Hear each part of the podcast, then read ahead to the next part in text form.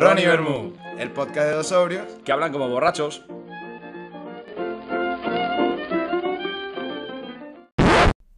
Hola a todos, Hola a todas. ¿qué tal estás? Retomando, retomando temas importantes. Retomando cositas, Cositas. los temitas. Esos temazos. Recuérdame el temazo top del Frank adolescente y ya con esto nos enfocamos en el tema de verdad. Eh, El que tú dices, cuando sonaba eso, yo colocaba mi bunda na sound en Eh, portugués. el culo en el suelo, ¿no? La cuca en el piso. Eh, claramente, o sea, la duda ofende porque tú me has visto a mí con una canción normal y me has visto con el Flying Free, por ejemplo. Y creo que soy una persona distinta. Pero el Flying Free no te pone a bunda no sound. Vaya que no. No. Eso tú. No, que no. A mí me lo pone. No, a ti te pone. Hay una canción de reggaetón que a ti te encanta y que en Latinoamérica no pegó. La vaina loca. No, esa sí pegó. Grupo Treo. No, esa claro que pegó, esos son venecos. Bueno, Es más vieja. Mm. no puedes pensarte esto ahora mismo. Confía en mí. Y es la Free. No, con... y canciones de ese género. Es lo que a mí, eh, digamos, me transforma en una persona muy loca y lo que hace que tengas que tener un perímetro de seguridad eh, cuando, cuando yo bailo. A mí se me pone muy nervioso salir de fiesta contigo. lo siento. Porque siento que las otras 200 personas de la discoteca automáticamente te quieren pegar. Eso es cierto. Mm, ni pruebas ni dudas de que hay eh, conatos de agresividad contra mí. Pero es cierto que yo he sabido siempre rodearme bien, porque en todos los grupos yo salgo contigo y yo sé que tú estás ahí como con el puño cerrado, un poco en tensión, lo siento mucho. Eh, yo también me tenso con otras cosas. En mi grupo actual tengo también eh, mi- mis amigos escuderos. Entonces yo puedo eh, claramente pues bailar de forma libre y dar los codazos que a mí me dé la gana. Pero eso no es emocionalmente responsable porque tú estás haciendo que nuestra experiencia de fiesta sea bastante inferior a la tuya. Bastante más miserable. Yo os aporto en otros sentidos, chicos. Entonces, pues es lo que hay. Eh, si se me ocurre a lo largo del capítulo otra canción un poco más salsera que haga posar mis extremidades inferiores en el suelo y rozarlas y llenar de suciedad, pues te lo diré. Pero más allá de la vaina loca, creo que no. Es sí hay. Sí. Luego te la busco. Sí, sí. Vale. Vamos a retomar estos temas, temazos, temitas, eh, con donde nos hemos quedado, del capítulo anterior, que, Que fue un temazo que sonaba... que ya ha comentado la gente de, por favor, dedícate a cualquier otra cosa, pero no, no cantes. No es mi culpa, es la culpa de la música marroquí, que ya hemos criticado abiertamente porque no se repite. Quizás no es tu género. No tiene una... No, no, me, Yo creo que la tuya es más la ópera y esas cosas. me encantaría cantar ópera. Que fuese en plan tenor o lo opuesto. Barítono. Eh, ¿Cuál es el otro? tenor, te lo- Castrati. No, Sí, castrati ni de coña. No, tío, los testículos creo que hacen su función. Entonces, es importante y si la adolescencia, entre otras cosas, hace que evolucionen, yo no tengo ningún interés en, en cortarles esa evolución y en que se me afine la voz. No, me gustaría ser un buen tenor eh, Para cantar O Sole Mío. Bien Para- cantado. o, mi, o mi babino caro. ¿Cuál fue la que pusimos la otra en el coche? Amore mío. Grande Amore de. Il Volo. Eh, Gran grupo. Está bien, sobre todo con unas buenas ventanillas cerradas. La pesadilla de mi hermana, por otro lado, que siempre eh, la he torturado desde pequeña cuando se iban mis padres, cerrando el seguro del coche, subiendo a las ventanillas y cantando sobrevivi- sobre, sobreviviré a todo volumen mientras ella gritaba y se tapaba los oídos. Pobre mujer. Con razón terminó como terminó. Pobre Noelia. Está de baja. Bueno, Vamos eh, a Marruecos. vamos a Marruecos. A Marruecos parte 2. Venga, Las secuelas suelen ser peores que las primeras, pero creo que ahora viene la parte más importante. quedan temas Temas. importantes. Vamos a empezar por el tema de la comida. Que, que como en todo viaje cultural es muy importante. Muy importante. De hecho, este podría ser en gran parte un viaje gastronómico. Pudo haberlo sido. Pudo haberlo sido, o digamos que Tenía la intención de serlo. al igual que en las discotecas, creo que tú lo disfrutaste más que yo en este sentido. Porque yo, el tema de la comida, estuve muy limitado algunos días. Puede ser. Pero esto se debe a decisiones raras que tomamos alrededor de la comida. Vale, te voy haciendo preguntas. Expectativa versus realidad. Comida marroquí, ¿era lo que te esperabas? Sí. ¿Te gustó? Sí. Plato estrella. El tahini, tajina, taji, no sé qué, que es un plato que básicamente es un guiso que se hace en una especie de pote de cerámica que se pone a la brasa y actúa como un mini horno. Bien. Y entonces ahí la gente mete sus verduritas, su proteína de turno y un poco de agua y va a ir, Se va guisando. claro, poco a poco Chop, chop. y sale como por una chimenea. ¿Vale? Bien. Bien. Bien el primero. El, segundo, el tercero. Pero a partir del quinto, Además que vamos a destapar aquí una realidad. Si la tajina es de pollo, es de carne, es de pescado o es de verdura, el sabor Es igual, es el mismo. lo mismo. O sea, si ustedes van a un restaurante marroquí y hay una diferencia de precio entre las seis tajinis que hay, Cógete el barato. es que saben igual. Saben igual. Están ricas. Bien de condimentos, como todo ese mundo de la comida árabe, pero si probaste uno, entiendes el concepto y creo que probaste la mayoría de ellos. Yo creo que hay mucha gente que le pasa lo mismo cuando va a un país de estos y es, vas con mucha emoción, quieres probar un montón de cosas. ¿Qué pasa? Que a partir del segundo día los sabores se te empiezan a aparecer demasiado. Sí, ya, sí, pero no, porque recuerda, a mí, me a mí me pasó, ¿eh? sí, pero recuerda que luego saltándonos 10 días de viaje en el desierto nos dieron otra otro tipo de comida, que era comida bereber, Bereber. que es diferente, porque eran los nómadas de, los- de los árabes, y sí que había un cambio de sabor, como pasa en España. O sea, si me voy al norte y al sur la comida es diferente, pues como en cualquier país, ¿no? Si te quedas en, si tu viaje de Marruecos consiste en Marrakech y Fez, vas a comer lo mismo. Cierto. Si te empiezas a mover, a buscar un poquito más la vida, empiezas a probar sabores distintos. Aún así, creo que caímos en lo que cae todo el mundo, que es, oye, esto me sabe igual. Por favor, dame una hamburguesa, dame una pizza, que en un momento dado me puede, En algún me momento puede servir. Y creo que no es de ignorante, porque lo típico, ah, ¿quién coño va a Marruecos a pedirse una pizza? Estuvimos 12 días en Marruecos. En 12 días da tiempo a probar la comida local, a decidir con qué te quedas y con qué no, y a de repente decir, hoy me apetece pizza, hoy me apetece mexicano. De hecho, fuimos probando ese tipo de platos en restaurantes, digamos, más al uso y luego en puestecillos de la calle o algo más local, viendo si había algún tipo de diferencia. Y sí que la hay, a nivel calidad del producto, pero a nivel sabor es muy parecido. Es lo mismo. Es, guardando las distancias, una croqueta de jamón. Una croqueta de jamón, las hay mejores, las hay peores, Congeladas. pero una vez que entendiste el concepto de lo que es una croqueta de jamón, no te puedes esperar otro sabor de una croqueta de jamón. Es lo que es. Vale, a partir de ahí empezaron las decisiones, ¿no?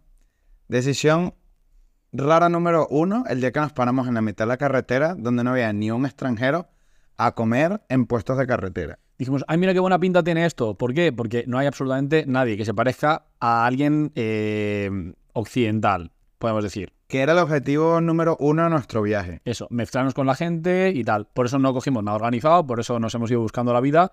¿Qué pasa? Y esto la gente dirá, qué flipaos.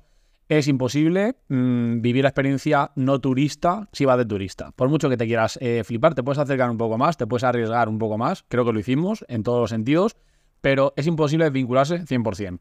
Íbamos con el coche, de repente vimos un puestecillo en mitad de la carretera donde había más cabras, perros pulgosos y gallinas que personas. Y dijimos, este es nuestro sitio, aquí hay que parar. Aquí hay que parar. Paramos y absolutamente las 200 personas de ese pueblo recibieron una notificación en su alfombra mágica de que los extranjeros habían llegado, porque se giró todo Cristo Todo el mundo. a ver nuestras pintas de no árabes y a la mitad de ellos no ofrecernos comida, en plan, esta gente... No queréis esto.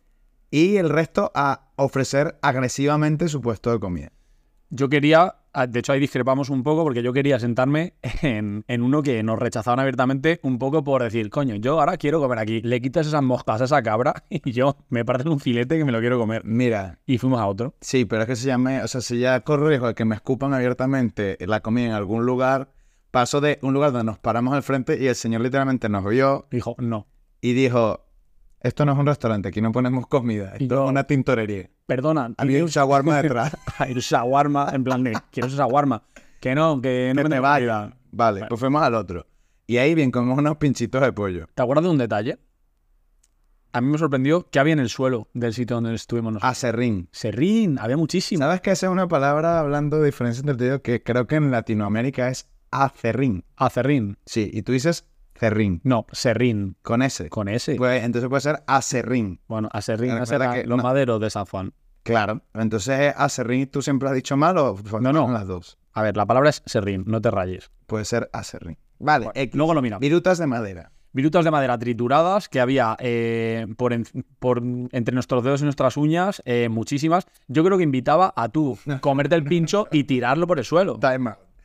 Había virutas entre tus dedos y tus uñas porque Fran es de esas personas que viaja con chanclas de cuero de esas de gente rara y, y riñoneras y por lo tanto se le llenan los entrededos de mierda. A ver, La gente que viaja con zapato de goma para poder andar como una persona normal no se le dan los dedos de acerrín.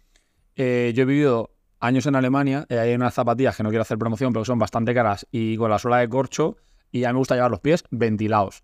Y me gusta que si pasa por ahí un perro me pueda chupar el pie, y me gusta que si ese rin se me pueda meter las uñas. Ya está. O sea, No solo, o sea, sí te estaba jugando, pero además lo estaba exponiendo abiertamente. En este puesto fueron bastante majos porque yo me acerqué a ver eh, los tallines o tajines estos eh, y me explicaron en su mejor árabe y yo asentí con mi mejor eh, lenguaje, lenguaje gestual, intenté sonreír muchísimo y el tío destapó todos para enseñarme un poco los condimentos y me enseñaba las verduritas en crudo para explicándome la receta.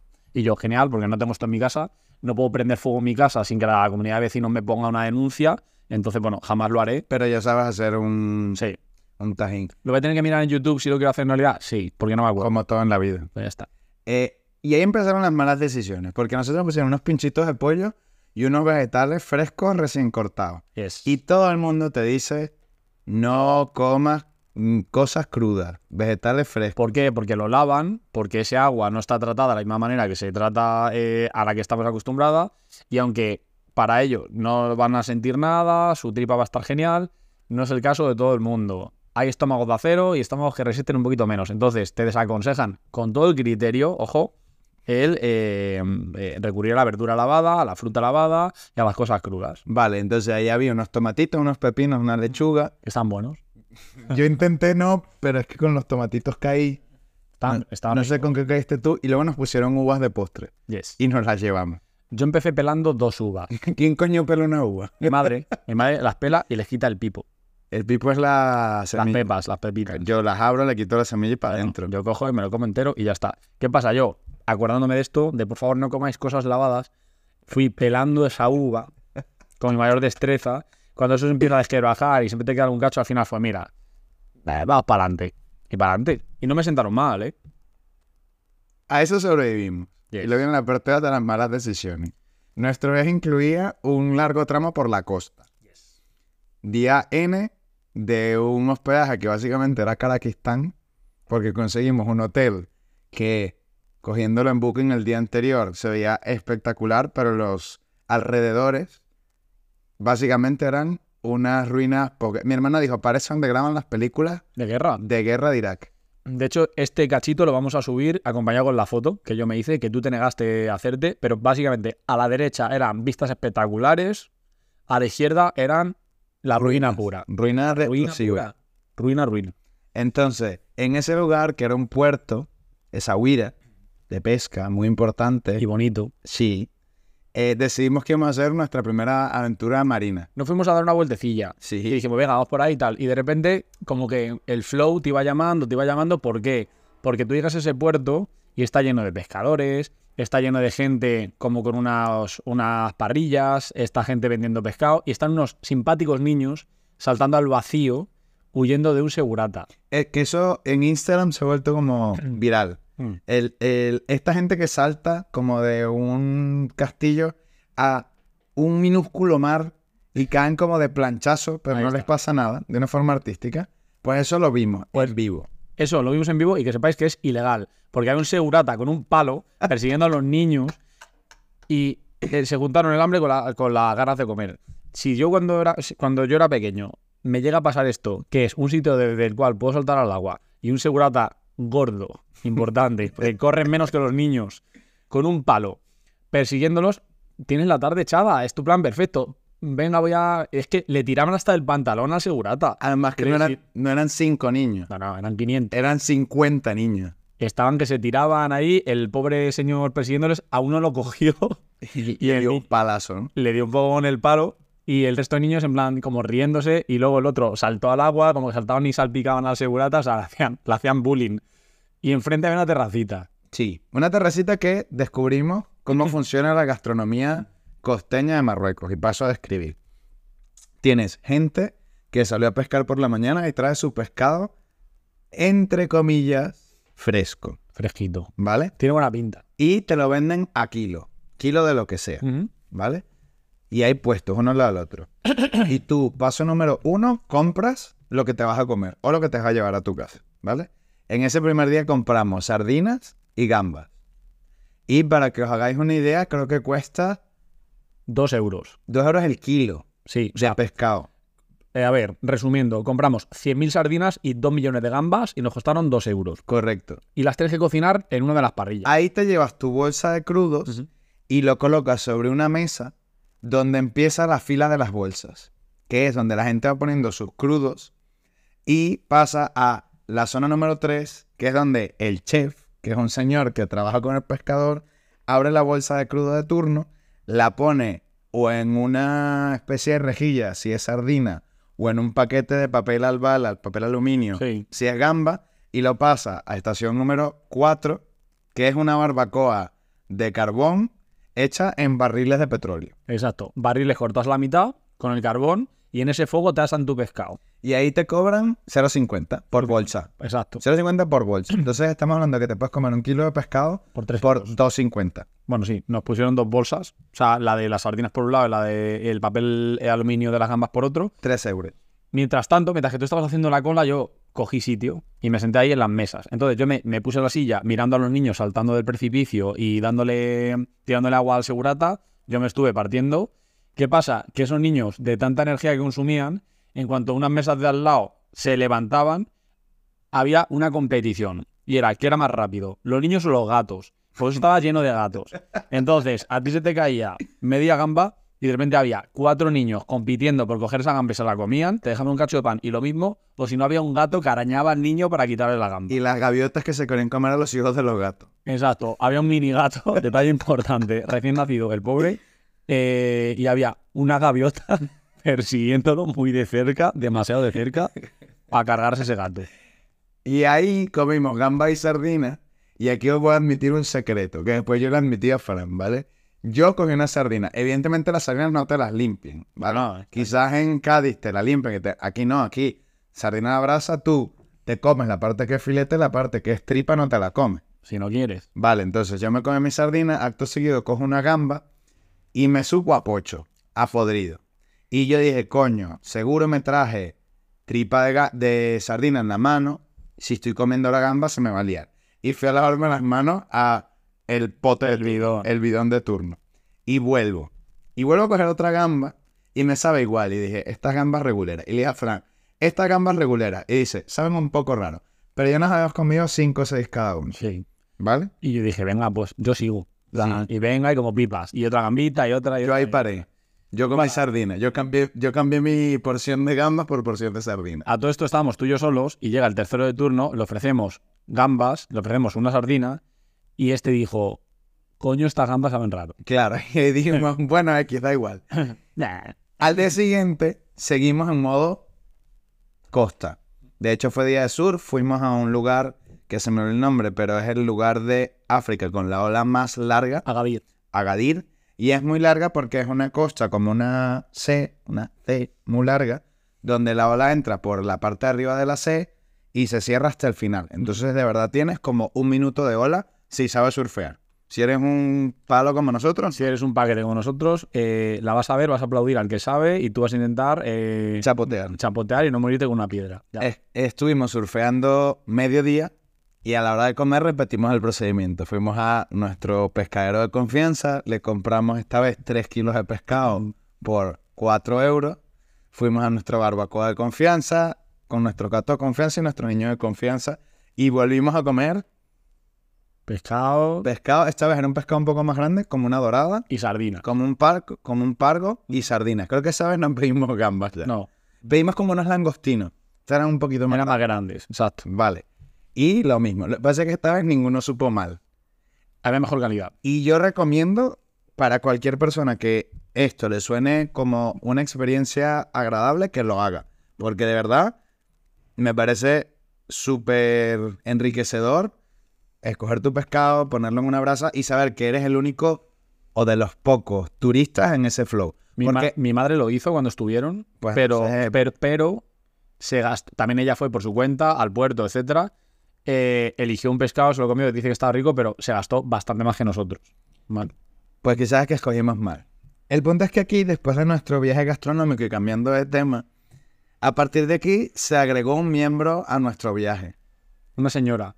Una señora, como consecuencia, la causa puede ser una bacteria, un parásito o algo por el estilo. Pero la Ahora aquí se señora- la dejo al protagonista. La señora Diarrea, la señora Diarrea, se apoderó de mi cuerpo y ya no se soltó en muchísimos días. Por eso digo que yo eh, me he perdido una parte importante del viaje a nivel gastronómico, porque yo estaba eh, rogando a los restaurantes que me diesen arroz cocido, porque no podía comer otra cosa. Y no estoy hablando de un problema intestinal pasajero, no. Estoy hablando de una deshidratación súbita y mantenida en el tiempo. Yo tuve un día malo. Genial. Se- y, y voy a describir. Se me, como que se me tapó el estómago, que no podía comer más, como que tenía con muchísimos gases de la cintura hacia arriba, ¿vale? Y me dio una chiquifiebre. Y al día siguiente Sí. estaba perfecto. Genial. Yo he de confesar que yo tenía, cuando este empezó malo, la eh, esperanza de no ser el único idiota que tenía fiebre y que estaba fatal. Porque yo tenía 40 de fiebre y yo, pero ninguno más está en mano de la tripa. Y tú, un poco. Yo, bueno, al menos hemos caído dos. No, no, caí yo solo. La luego, primera, la primera 24 horas te acompañé. luego tú estabas, eh, estabas bien. ¿Esto por qué es relevante? Porque mm, empiezas a valorar otro- otros ángulos de este, de este país. Por ejemplo, la carencia de papel higiénico Es un tema. es un tema. Eh, Las puertas en los baños. sobre las puertas de los baños, que ahora explicaré, también es otro tema. El que haya chorrito o no chorrito al lado del, al lado del baño, que te Claro, puede salvar en un momento dado. Porque a carencia de papel, chorrito bien. Vale. A carencia de chorrito Eh, mano bien, calcetín y- bien y bidón. y bidón. Que es una práctica que yo no veía desde que salí de Venezuela en el año 2016. Yo no sabía que había, eh, había bidón en Venezuela. Bueno, si no había agua, Vale. que colectar agua y por lo Vale. tanto no era extraño ir a cualquier tipo de establecimiento y que tuviese váter, bidón. Pues sin entrar en detalle escatológico, que sabemos que a mí me encanta, claro, el la ausencia de papel higiénico o de chorrito o de bidón no es un problema para una persona si solo te viene a la mente una vez al día. Pero cuando te viene a la mente cada 20, cada 20 minutos, se acaba convirtiendo en un problema. ¿Por qué? Pero eh, agudiza bastante tu originalidad, tu creatividad. Acabas descubriendo usos de tus calcetines que jamás hubieses pensado. Fran fue, Fran fue con dos maletas y volvió con una. volví con una, es porque fui tirando ropa por ahí.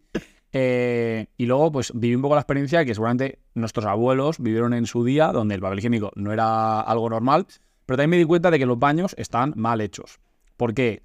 Porque la, baños. en general la, inti- la intimidad no está dentro de la idiosincrasia, digamos, de lo que es eh, ser marroquí.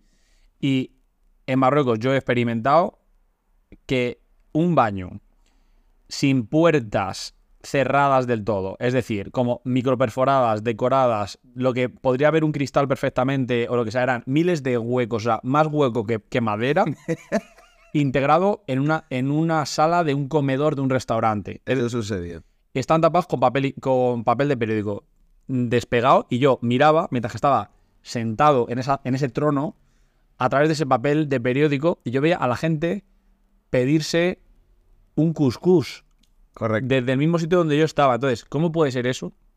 Que en mitad de un restaurante, sin aire acondicionado, por cierto, tengas desde tu taza del váter vistas y sonidos al a lo que es el comedor y viceversa. En defensa de ese restaurante, los baños estaban media altura más abajo y nosotros no nos enteramos de tu conversación con tu amiga Pero, viaje. pero a que me viste toser.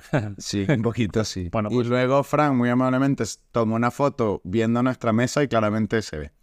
Pero esto no es solo un tema de restaurantes, porque quizás hay mejores y peores restaurantes. El tema baño es un tema en Marruecos. Primero, que, que te hace darte cuenta de cosas. Las duchas no tienen puertas Al menos donde fuimos nosotros. en ninguno de los lugares que estuvimos. No me acuerdo. No, Vale. ni puerta ni cortina. Tienen como un murito separador para que el agua no se vaya hacia el resto del ambiente, es decir, el lavamanos y el váter. Pero si abres la puerta del baño y alguien duchándose, hay alguien duchándose a culo pelado, Sí. ¿vale? Es como un chorro colgando, o sea, la alcachofa de- del baño en algún punto del baño y cae agua al lavabo, al váter, al suelo y tú solo rezas porque hayan puesto esa fregona de calidad para poder ir quitando, achicando el agua o que la, la lechada, ¿no? ¿Cómo se llama esto? El- La inclinación la inclinación del suelo. vaya hacia el sumidero. Exacto. ¿Tú sabías qué tanto desastre ibas a hacer si cuando entrabas al Airbnb, hotel o lo que te haya tocado y cerrabas la puerta, había una, una fregona al lado. Se veía fregona, se avecinaba esa. Había un buen coleto ahí con bien de, de pelos para empapar y decías tú, "Uh, esto aquí huele a inundación. Aquí huele a parque de agua. Entonces, quien no invertía en un buen ladrillito para el suelo con su buena inclinación, invertía en una fregona. Y luego el colmo de los colmos, y sucedió en dos lugares, es cuando los baños por arriba comparten ambiente con las habitaciones. Porque ahí es donde se volvió complicada la convivencia, porque convivíamos dos personas en una cama, más una persona en un váter resolviendo su problema de indigestión con su amiga la diarrea, y todos los sonidos, olores y sabores saliendo por la parte superior del baño a compartir el espacio con el resto de la gente en la habitación. Es la democratización del ambiente. Exacto. Aquí se comparte todo. Es decir, que te une para siempre, porque ya no tienes absolutamente nada que esconder con las personas con las que has convivido en esa habitación. Y decir también que no fuisteis los peores parados. Yo creo que yo fui bastante más víctima que algunos de vosotros en cuanto a, la compartición del espacio mental se refiere. Eso es posible, nos pasó en Karaquistán y nos pasó también en el desierto, donde además tenemos que sumar que no hay paredes, es una tienda gigante, como de un bereber, como de un nómada. A priori parece bastante lujoso y es muy bonito, siendo completamente honesto, pero luego sucede lo mismo, pero versión telas. Sí, o sea, es, no tienes, eh, digamos, el, gozo visual que puedes tener en otros lados donde había un, cristal ahumado únicamente y veas claramente cómo una persona estaba sentada en un váter o duchándose. Mira, oye, pues así me visteis el culo eh, en todos sus, sus ángulos, eh, en, en el gusto lo lleváis. Pero luego llegas al desierto, ves esa jaima preciosa, pero ves que es una mísera tela lo que está separando el ambiente, con lo cual ni los ruidos, ni los sonidos, Y es un ambiente de nuevo, es un ambiente de nuevo comunicado por arriba. siempre. O sea, entendamos que sí, las cosas ascienden, pero luego se quedan ahí y se comparten. No hay que poner límites, no hay que poner el, el- el techo. Límite superior a las posibilidades. Exactamente, aquí open space. Y en el desierto se suma otra cosa, y ya entramos en tema desierto, que me parece mm, el último a tocar de este viaje, eh, el tema calor. Fuimos al desierto en verano. Si le preguntan a cualquier persona racional, os va a decir la mejor época para viajar a Marruecos es o a otoño o en Semana Santa. Y estoy de acuerdo. En invierno hace frío. En verano la máxima fueron 50 y algo. Nuestra mínima de noche, y lo vimos ese en el móvil, fueron 40 y algo. Vale, es que tú lo estás diciendo como muy a la ligera, pero por favor, la gente que está escuchando esto, 50 y pico grados, estamos locos. Vamos a ver, estamos locos. Pero yo pensaba que en el desierto, por la noche, bajaba la temperatura. Unas narices, 40 y pico grados. Y en el desierto no hay aire acondicionado. Te ponen Desierto, un ventilador buenísimo. un ventilador. En la, en la Jaima Premium hay un ventilador que por lo que sea se desconecta o se para. Entonces, sucede lo siguiente. Tú estás ahí intentando ir a dormir. Yo me embadurné con agua, mojé el colchón con agua, porque dije, prefiero estar aquí húmedo y pillarme lo que sea, pero que algo se me pegue, porque se secaba al minuto. Tú y yo habíamos estado jugando a las cartas Hasta tarde. hasta tarde. Eh, cuando nos fuimos a dormir, conectamos ese ventilador Correcto. y literalmente a los 30 segundos de estar en la cama, Se apagó. se apaga. y yo me levanto una primera vez, empiezo a toquetear, enciendo hasta la luz, etcétera, etcétera, y yo te veo sospechosamente dormido. No te lo creías ni tú. Cuenta tu versión. Me volví a acostar. Eh, funcionó el ventilador durante dos segundos y se volvió a parar. Casi hasta cuatro veces. Y yo moviéndome y haciendo ruido a posta, y tú te estás haciendo el dormido. Eh, no te querías levantar de la cama. Yo voy a contar mi versión. Eran las 3 de la mañana. Hacía muchísimo calor. 40 grados. 40 grados para ser las 3 de la mañana. Decidimos irnos a dormir. Fran a su cama, yo a la mía. Conectamos el ventilador. El ventilador empieza y de repente suena pi, pi, pi, pi, y se apaga. Y yo, y esto lo hemos dicho, tengo facilidad para dormirme. No con calor, porque claramente no me dormí en los 30 segundos, pero la curva del dormir, tú no la puedes interrumpir. Y cuando suena pi, pi, pi, pi, y yo escucho que Fran se levanta, digo, como yo corte mi X por ciento de avance hacia quedarme dormido con 40 grados, no va a haber aquí quien se duerma.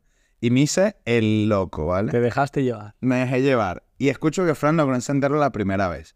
Lo cual me da a mí para dormirme luego otro X por ciento. Y vuelve a suceder. Ya llegó un punto donde cada vez que se apagaba, yo sabía que Fran se despertaba y ya yo iba en mi camino directo hacia el sueño y dije, Fran, o lo arregla y nos salva la vida, o mañana yo me despierto deshidratado, pero dormí. Tú estabas despierto, eh, como una madre que espera a sus hijos eh, llegar de la discoteca eh, impaciente. Lo único que no te dio la gana de despertarte y dijiste, mira, el loco este que se vaya levantando cada dos por tres. Y yo pensé, coño, si a mí ya no he logrado arreglar esto en tres veces, inténtalo tú que vamos a morir aquí todos porque eso parecía una cámara de gas. Pues no, tú preferiste hacerte el dormido con tal de no levantarte. Pero dormí. Pero, yo- pero si yo te veía, Pero yo dormí. no me lo Yo creo. me enteré de los primeros dos. Ya, La tercera creo que ya no. no me lo creo. Creo que ya desenchufé. Yo diría que en cinco minutos estaba dormido. No lo sé, yo tengo mis dudas. Pero ya no vamos a resolver nada. El caso es que aquí estamos. El caso es que a las 8 nos despertamos y el ventilador estaba apagado. ¿vale? Fue lo más cercano. No, nos despertamos antes. ¿Por qué? Porque había que ver el amanecer. Ah, el amanecer sí. en el desierto. Entonces yo me puse a despertar como a las 5 de la mañana. Porque a todo esto te dicen, mañana quedamos para ver el amanecer. Y yo, pero si nadie ha dicho la hora, nadie ha dicho nada. Yo miro en internet, oye, ¿a qué hora amanece aquí en este, amanece en este pueblo? Entonces me pongo el despertador. Me lo pongo, te voy a despertar y tú, sí, sí, ahora voy, ahora voy. Yo salí, yo por ahí por las dunas, eh, veía como claridad, pero yo no veía el sol este maravilloso saliendo de ninguna parte. Y dije, esto merecerá la pena, nos han timado, eh, esto, mm, aquí donde, donde se ve. Y viniste una segunda vez a mí. Porque digo, coño, sería, no se lo sería una, pierda, una mierda que se lo pierda. Y, y abro yo mis ojos versión chino así, lleno de demasiada claridad. Salgo, no encuentro al sol, veo todo demasiado luminoso y le digo, Fran, ¿de verdad hubo un amanecer? Y dice, sí, hace rato. Y digo, esto es huevón. Me dormí, vale. Me desperté como 20 minutos más tarde del amanecer. Eso fue una putada. Pero bueno, estamos vivos. Yo, con esa deshidratación que sufrí, eh, ha sido lo más cerca en años que he estado de verme los abdominales. Yo creo que en ese, en ese Sáhara yo tuve cuadraditos, al menos cuatro. O sea que he, he de agradecerlo. Eh, y, y hasta ahí la noche. O sea, todo fue bien. Sí, al día siguiente hicimos sandboard, divertido. Si habéis hecho snowboard, está bien. A ver, Tenéis para, que los no, tener- para los no iniciados en el mundo de los idiomas, sandboard es eh, hacer como eh, snow. Ah, pero al iniciar el mundo de los idiomas, ahora te digo otra cosa en es, inglés. es tabla, tabla de arena. En vez de esquiar os suena, pues lo que se hace con la tabla, pero con la arena. Cosa que nadie te dice, cualquier duna que bajes, La dejes subir. la tienes que subir. No hay telecilla, ¿vale? Y aunque haya amanecido hace un rato, Hace calor. tus 50 grados no te los quita nadie. No, Entonces, te da para hacer 10 minutos de sandboard. mira, yo solo había tenido la lengua más, y esto fuera coña, eh, se me secó la boca. De hecho, yo empecé a andar más rápido que vosotros, en plan de tengo que llegar al oasis, al campamento, como sea, tengo que mojar esta boca. Yo abrí esa nevera, me daba igual, mm, aunque fuese agua no potable. Eh, cuando hice el, el Cinnamon Challenge, que lo hice hace bastantes años, que es básicamente meterte dos cucharadas soperas de canela a la boca y ver cómo se te seca y mueres, ha sido lo más cercano a esa experiencia que yo he tenido. Estuvo chungo, el calor estuvo chungo. Se me pegaba la lengua como a los laterales de la boca. La tenía que manipular con la, con la mano. Sí, sí, sí, eso llega un punto que tienes que gesticular tu... Yo el labio me lo tenía que cargar. O sea, tenía que cogerme un labio para arriba otra vez porque se había hecho ya un, un elemento inerte en mi cara del calor. Se había deshidratado. Sí. Tienes cinco minutos porque nos hemos comprometido a esta temporada a hacer las cosas más ordenadas y más concisas No te enrolles. para hablar de tu amiga Ariel. Vale, Ariel. ¿Quién es Ariel? Nosotros hemos contado cómo vivimos en el desierto, pero no hemos contado cómo llegamos al desierto. Nos citan en un sitio para eh, darnos nuestro camello individual y poder llegar a esta parte de las dunas. Y nosotros dijimos, oye, ya estamos aquí los tres, ya podemos irnos. Y nos dicen, no, no, esperad. Estamos esperando a que terminen dos chicas de arreglarse para eh, ir los cinco en los camellos. Genial. A todo esto pasan los minutos, pasan los minutos, y hay dos personas arreglándose, y de repente salen Ariel, que es el personaje este del que vamos a hablar, y su amiga, Que no me acuerdo su nombre. ni yo tampoco, Rose. Correcto. Salen estas dos americanas que claramente habían visto todos los tutoriales de outfit perfecto para el desierto y salieron disfrazadas, literal, o sea, daba vergüenza, como dos princesas Disney, ¿vale? Totalmente poco funcional. eh, tenían como velos, turbantes, arras, eh, lentejuelas. Era como para una clase de danza del vientre, solo para ir monísimas encima de ese camello. Pero se olvidaron de que tenía que ser funcional también y que el camello sube, baja y que puedes al menos eh, tener la posibilidad de poder gritar sin que se te meta el velo en la boca, ¿vale? Voy a pasar yo, que creo que soy bastante menos drástico que tú a describir estos personajes. Era una, am- ambas de California, se habían pegado como 12.000 horas de vuelo para venir al desierto con nosotros. Da igual. Eh, una americana bastante típica, medio rubia, castaña clara, alta, ya en sus late 30s, early 40s, Era una rubia de pelo en pecho, eh, versión, versión Jasmine. un poco anchita. Da igual.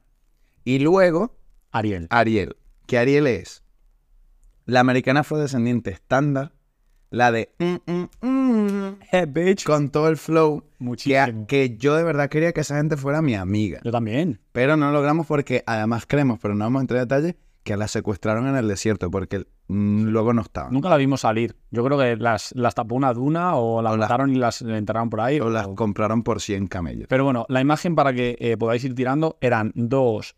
eh, dos Barbies geriátricas, Fisties, Foris. una rubia y una negra, Sí, básicamente. sí. Sí, sí, sí. Ya está. Pero con todos los atuendos, no le faltaba un complemento a esa muchacha. Le eh, la lámpara mágica, como mucho. Y muy pintorescas, muy de Oh my God. Americana típica de tal. La negra, evidentemente, le da mil vueltas a la otra. Y era. Y yo me enamoré en ese momento. Era Entonces, divertidísimo. Tú ya me conoces, yo no podía quitar los ojos ya de esta. Yo quería estar todo el rato pegado a esa muchacha por si pasaba algo, decía algo, a mí me hacía como muchísima gracia. Porque Fran tiene una debilidad no solo por la gente adoptable para ayudarla, sino por las víctimas para burlarse. Porque ese es el flow de Fran. Bueno, a mí me hace gracia y hay que disfrutar en la vida. Entonces, cuenta tú lo que pasó en esa duna con esa muchacha. Llegamos a un punto del viaje, tema camello, para también aclararse a la gente. Todos los tours que te meten al sur te ofrecen ir y volver en camello o en 4x4, ¿vale?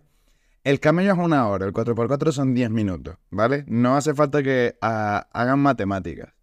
El camello va lento. Pero te masajea.